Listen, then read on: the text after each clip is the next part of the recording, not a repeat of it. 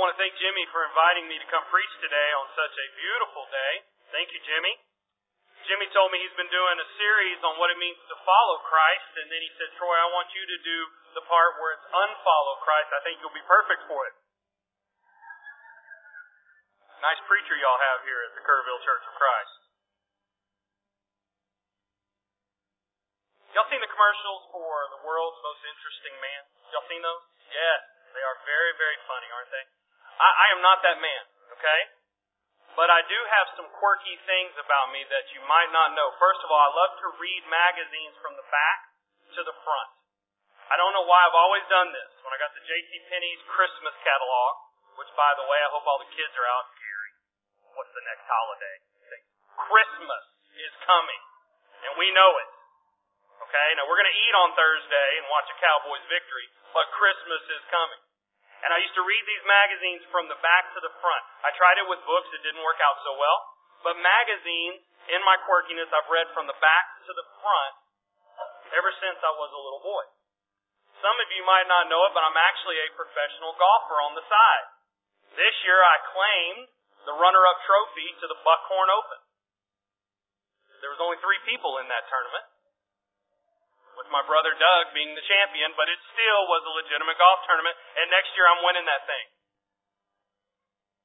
But probably the craziest quirk about me that you might not know, and I remember this from a long time ago, I don't like to go the wrong way when I'm driving. And what I mean by that is when I'm on the interstate or I'm on the road and I have to pull over to a convenience store to get gas or to get food or to use the restroom, I, I don't like going and then going over the interstate to the other side. And I'm not joking around about that. Anyone who's traveled with me, even though it might have hurt their bladder in the process, understand that. I just can't. And I'm certainly not going to get on the road, go over the interstate, turn around to something. I mean, I just can't. I got to get off on the exit road. There is the place I want to go, and then I get back on. I don't like going the wrong way. I like following the path that has been given to me keep that in the back of your head. We'll talk about it. Pray. Father God, we thank you for this day, Lord. We thank you for this weather. Father, I do. I thank you for rain. Any chance that we have for rain, any chance that we have for cool weather, Lord, uh, we know what's coming very, very soon. So we rejoice in the season. Father, the uh, the whole energy, Father, of the holiday season. Father, time to be thankful on Thursday we want to be thankful every day. But Thursday, a time when, when the whole country comes together to celebrate all the things. Father, we pray for all the people that are in San Antonio this weekend at the conference. Lord, we pray that you are blessing. May we never be people that take for granted the blessings of our life, from air to breathe, food on our plate, employment, and our health. In Christ's holy name we pray. Amen.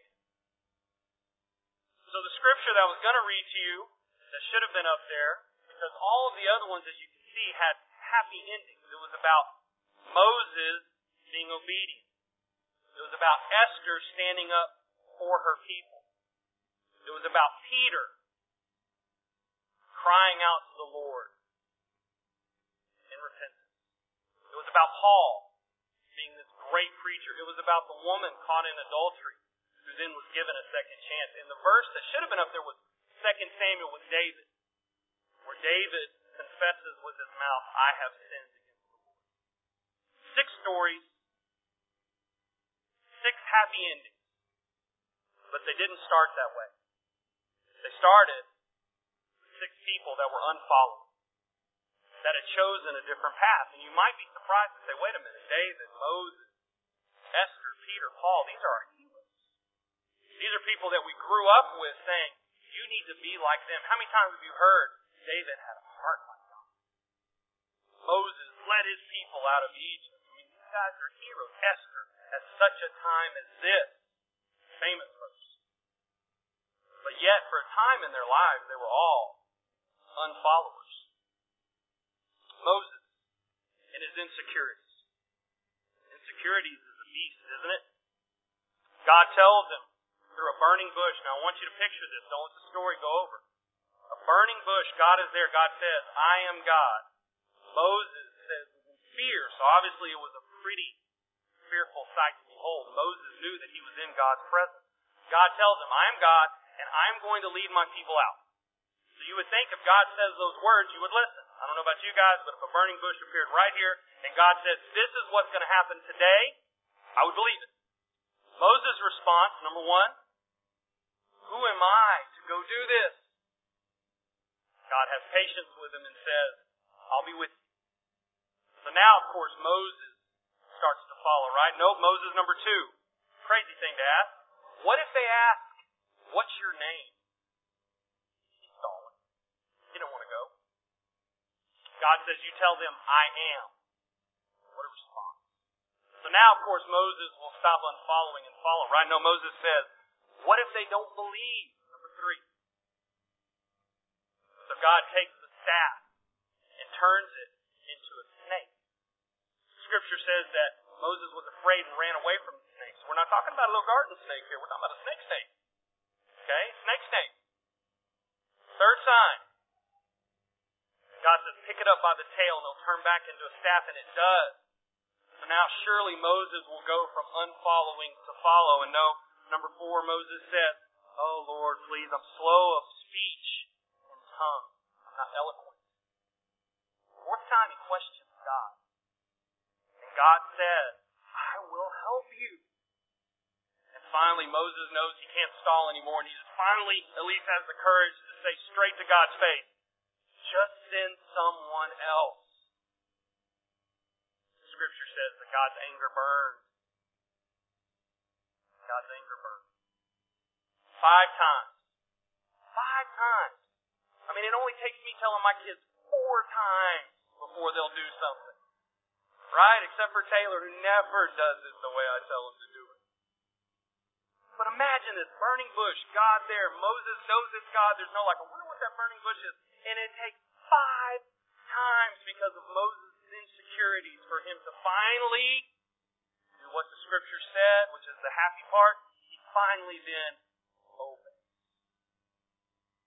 Boy, insecurities, thinking we're not worthy, can lead us lead us down a path of not following. But what about David? What about David and his pride? Scripture tells us that it says when kings go off to war, David was a king, David stayed behind. And as he was just hanging out on his rooftop, he looks and sees Bathsheba. So we start off with pride of being at the wrong place at the wrong time. Boy, pride can lead us down to a path of not following. Many of you know it's hard to hide it one way or another, and I've shared it with this congregation that one of my struggles is with food. I've been doing well lately, but every day when I wake up, I ask for humility and I ask for strength to make it through. And one of the things that I do is realize that I can't do this on my own. And so I make sure I'm not at the wrong place at the wrong time. When donors say, where would you like to meet for coffee? I don't say Krispy Kreme donuts. That would be bad. But yet David started off being at the wrong place at the wrong time. So then David, a hero of our faith, maybe he didn't know Bathsheba was married, but no scripture tells us he asked, who is that? And they say, oh, that's Bathsheba. That's Uriah's wife. And David's like, oh, oh, wife. No, no, no. No, his pride then says, go get her. So we're at the wrong place at the wrong time. We then do this act, and then when Bathsheba comes up pregnant, we then go into lying, drunkenness, murder, pride. Then, when Nathan the prophet says, Hey David, I want to see you, he still doesn't get it. Now, in the Old Testament, when a prophet came to you, it was not good news. It would be like getting called to the principal's office in elementary school. When kids get called to the principal's office, they don't, oh, that's great. I wonder what great news he has for me. You know something's up. And David had no clue. Nathan comes in, and then Nathan goes, Let me tell you a story. Oh, David, come on. The Bible says you were handsome, but maybe you weren't so smart, bro. Okay? Because think about it. He says, I got to tell you a story, and there's this man who had everything, and there was this other man who had very little, and the man who had everything took the one thing that man, the man that had very little had. And you would think at this point, David would say, Oh my gosh, he's talking about me. Or he'd make up an excuse and go, wait a minute, maybe that man who had everything didn't really have it. No, he'd go, I can't believe this. This is going on. Who is that man? Show him to me. I'll take care of it. Oh, now you're busted. And Nathan says, You are that. Look at all the times that he didn't follow. But then in the scripture, we have the happy part where David says, What? I have. Insecurities with Moses, pride in David. Don't throw things at me. Let's look at Esther. Let's just look at the facts. Esther was in a pretty good place in her life. She was well taken care of. She didn't have to worry about being hungry, about having a roof over her head. Obviously, outwardly, she had immense beauty. She pleased the king. She was in a good, selfish place. And the reason I say that is because Scripture says Mordecai told her, Look, they're going to kill all of our people. All of our people. She knew this. We need you to approach the king. And Esther's first response in her selfishness was, um, if you approach the king, you can die. Going to take care of myself. The whole nation is counting on you, and your first response is selfishness. Boy, selfishness can lead to a path of not following Christ. And then Mordecai comes back to her, though, and says, Don't think that God won't raise up another to deliver us. And it's really Mordecai who says the words to shock Esther. Esther doesn't say the words, well, maybe I'm here for such a time as this. Mordecai says it to her and says, maybe you were there for such a time as this, young lady. And then we read the scripture where Esther says, okay, let's do it. You're right. I'm going to come out of my selfishness, and if I perish, I perish. We have the insecurities with Moses, the pride with David, the selfishness with Esther. But maybe that's just Old Testament. But what about Peter? Peter is told about a day before he denies Christ three times. He's told by Christ, You're going to deny me three times. Let that sink in for a minute. If Jesus was here right now and says, Troy, tomorrow you are going to do this thing. What would I avoid like crazy tomorrow? That one thing. Fear is a nasty, nasty beast that keeps us from following Christ. Peter was a disciple. He was one of the original ones. He had seen Jesus. He had seen the miracle. Peter actually jumped out and walked on the water. And Jesus told him, You're going to deny me. And Peter looked at Jesus and said, I will not deny you. And the next day, when people question him out of fear, he denies him three times. But then we read the scripture that says Peter wept. Wept bitterly. And then Peter became the rock of the church. Insecurity, pride, selfishness, fear, all things that can lead us down a path to unfollow. Paul, who was Saul at the time, self-righteous Saul. Ah, but this doesn't apply to any of us in here. None of us think that we are better than others, do we? We're not better than others because of maybe the way we were raised or the country that we were blessed to be born in, or the color of our skin or amount of money in our bank account. Saul was a killer of Christians, a murderer. He certainly, if anyone, because of his self-righteousness, was an unfollower of Christ. And yet, Saul becomes Paul and becomes what? The most famous preacher of Jesus that we know. We'll get to the last story in a minute. So Moses, David, Esther, Peter, Peter, Paul, all people, correct me. Someone needs to correct me. Come on up, correct me. All five, Moses, David, Esther, Peter, Paul, that I'm putting my money on right now, right now are in heaven. Agreed? Y'all with me? Yeah, shake your head. It's all right. Nothing bad's to happen if you shake your head. Okay? All five. Okay? One denied our Lord and Savior. We've got murderers in the group. We've got selfish people in the group. We've got people that had insecurity.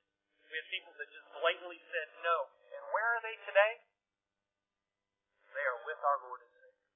If that doesn't give you hope, I do not know what does. We look at these characters in the Bible, and sometimes we look at them with stained glass lenses. You know what that means? We look at them like, oh, they couldn't do wrong. Matter of fact, when I was talking about Esther with my daughter Emily, who loves Esther, she kind of looked at me weird, like, don't be messing with Esther. Esther's my hero. Don't be messing with that. Well, it's true. Read the scripture. It's true. Right? We see Daniel and Shadrach, Meshach, Abednego in the Old Testament when they were told to do something for foreigners, say, we ain't doing it.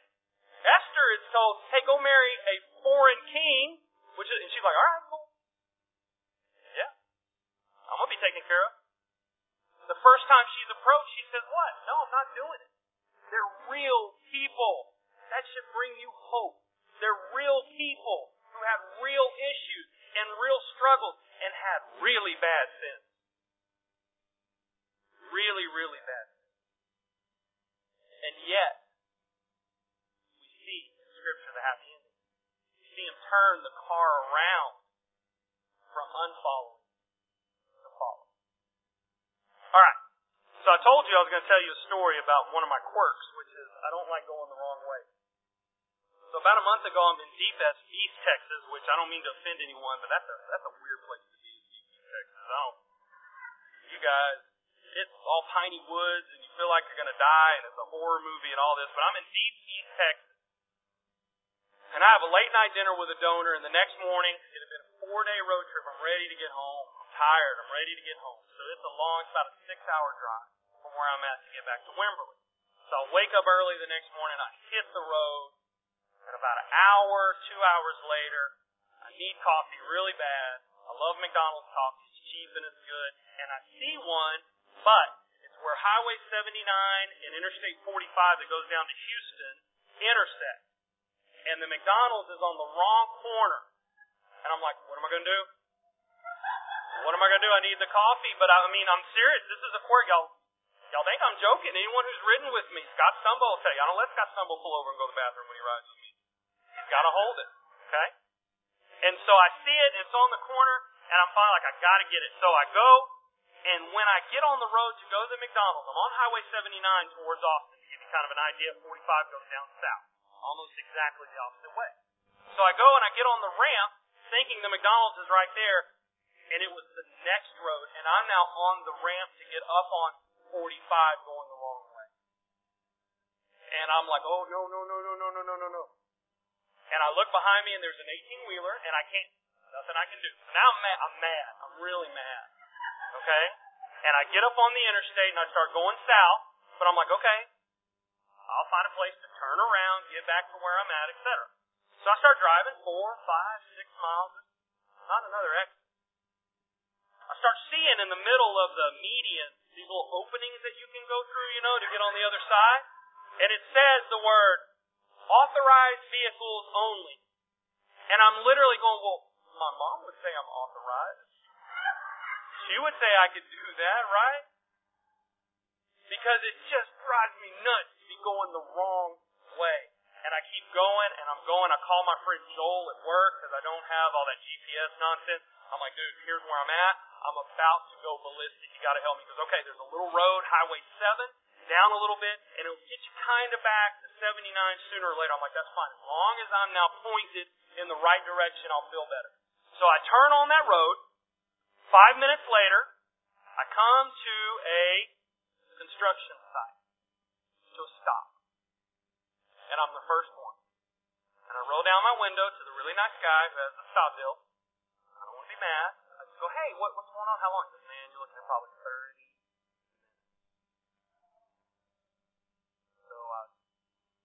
turn around, go back to 45, north now, get back to the McDonald's line, one hour and 12 minutes from when I first thought I was I get in the line at McDonald's, and I think the lady in front of me was ordering for the whole dadgum town. And I sit there, and I've already asked for forgiveness. And I call my brother, Doug, and tell him about the whole story. And he, of course, is a huge support and tells me to calm down. No, he just laughed the whole time. Finally, I get my coffee and I get back on Highway 79. And yes, I still had four long hours to go before I saw my precious family after being gone four days.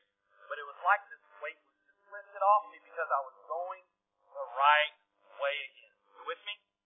Y'all there? Okay? When you turn things around and you start going the right way, it doesn't mean things all of a sudden get perfect. Moses still had issues. Don't tell me Esther wasn't still frightened to get out of her selfishness. Peter, we know, had problems. Paul, we know, had problems. Paul talked about thorns in the side, having confrontations with people. But once you make that decision to turn, yes, it's a burden lifted off of you, but it doesn't mean things are perfect. It means you hang in there and you're in the fight. And I think for a lot of us, we are like that last story. The woman who caught in adultery, and for whatever reason, she just lost her way. Scripture doesn't tell us if it was her first offense or multiple offenses. We don't know exactly what happened, but we know that she was caught in the act, which was punishable by death. And every right to kill her, and yet Jesus comes in and gives her a second chance. If we're here today, and we've lost our way, we have what? A second chance. We don't know what happened to her after that. Jesus says, Who's here to condemn you? She's like, Nobody. He's like, Then neither am I. Go and sin no more. And we hope that she didn't. But I don't know. But here's what I do know. She got second. Okay, so what does that mean for us? Well, it means three things, in my opinion. Number one, it means we've got to determine what causing us to be unfollows. For some, it might be some of the examples I mentioned. It might be insecurity, not thinking we're worthy enough. It might be self-righteousness. It might be fear or selfishness. Or just add stuff in the morning. And guys, it's not rocket science to identify where you're struggling. You take it and you compare it to the Word. You don't need a doctorate. Don't need to know a second language. Just read the book. If that's not good enough, look at the Ten Commandments, look at the Sermon on the Mount, look at a couple of Paul's teaching, and you got a great baseline to go from right there. Identify where are you struggling in your life? What are the things that are causing you to be an unfollower? Once you identify those, you got to make a choice. You going to get in the fight or not? I love fight. A couple of the biggest regrets of my life have been times when I ran away from the fight. Issues that it was far easier just to act like they didn't exist and go on to something else, where I could have stayed and made a difference, although it would have been hard. And this is going to be hard. But really, the question is, are you going to choose to get in the fight? If you are a negative person, or you struggle with gossip, or you struggle with anger, or you have some type of physical addiction, are you going to get in the fight? It doesn't mean it's all solved tomorrow morning when you wake up, but are you going to wake up going, I'm going to try something different. I'm going to get the help I need. I'm going to be in prayer about these things. I'm going to choose to be in the fight. And how do you do it? You hate what is evil.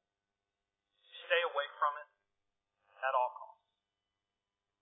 You'll do those three things. I have found it helps. So I'll go first, okay?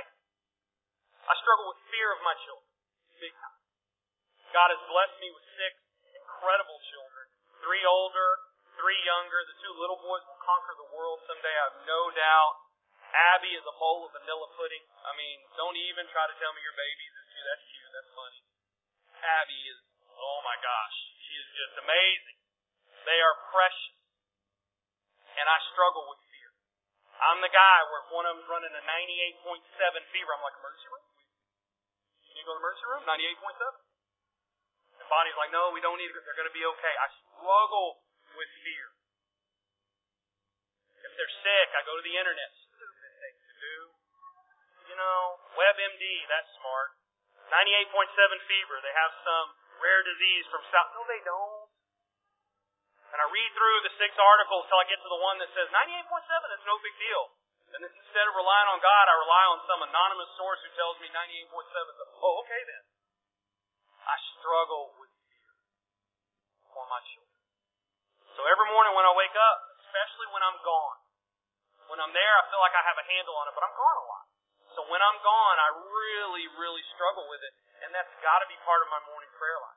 If not, I find that I really struggle with it later in the day. That morning, say, God, they are in your hands. Number one, they're in Bonnie's hands, which are But then number two, Lord, they're in your hands, and I trust you.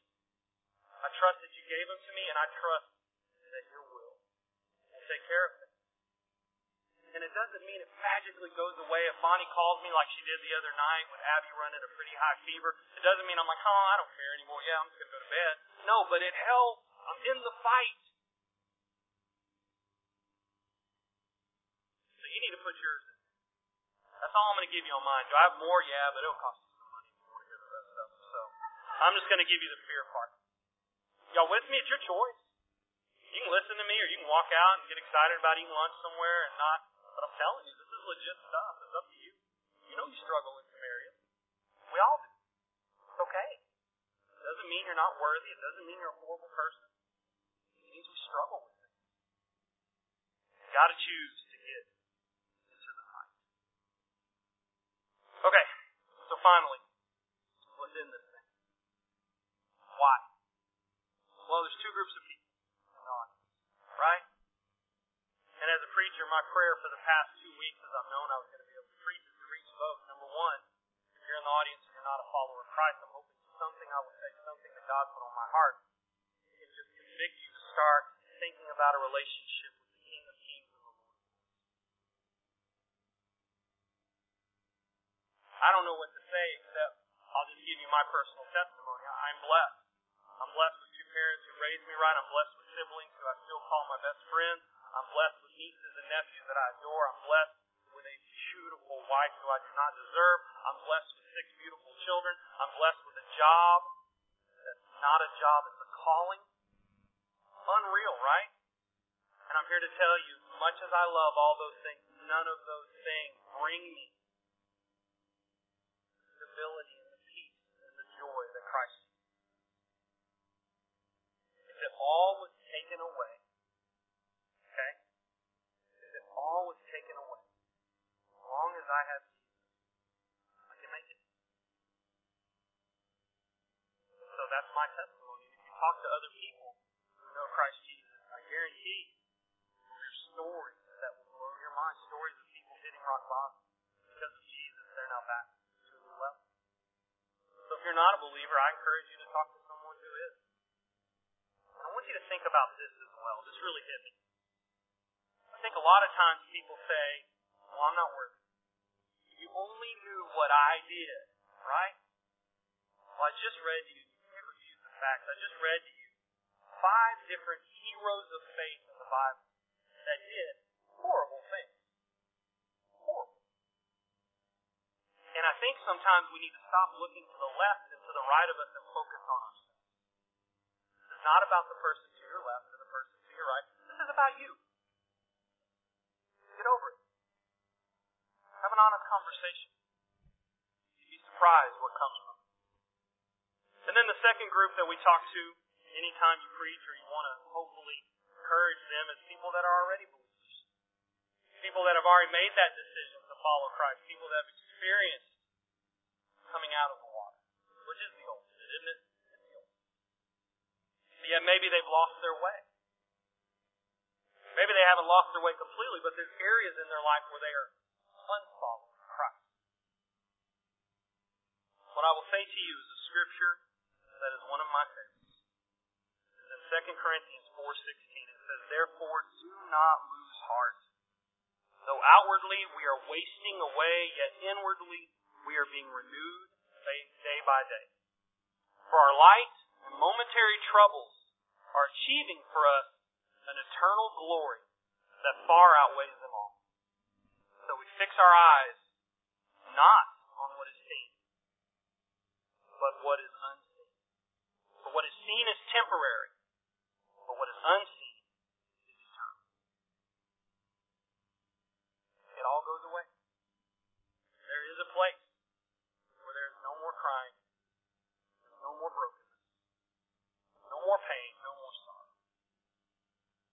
And that's what brings me. Even on the days where I don't do well and I unfollow, when I think of what's eternal, I can make it. Thank you, Moses and David and Esther and Peter and Paul for being real people.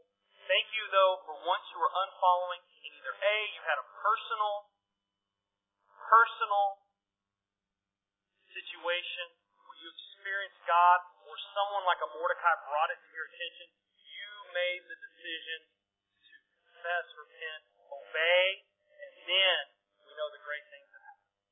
Moses brought him out of Egypt. David did wonderful.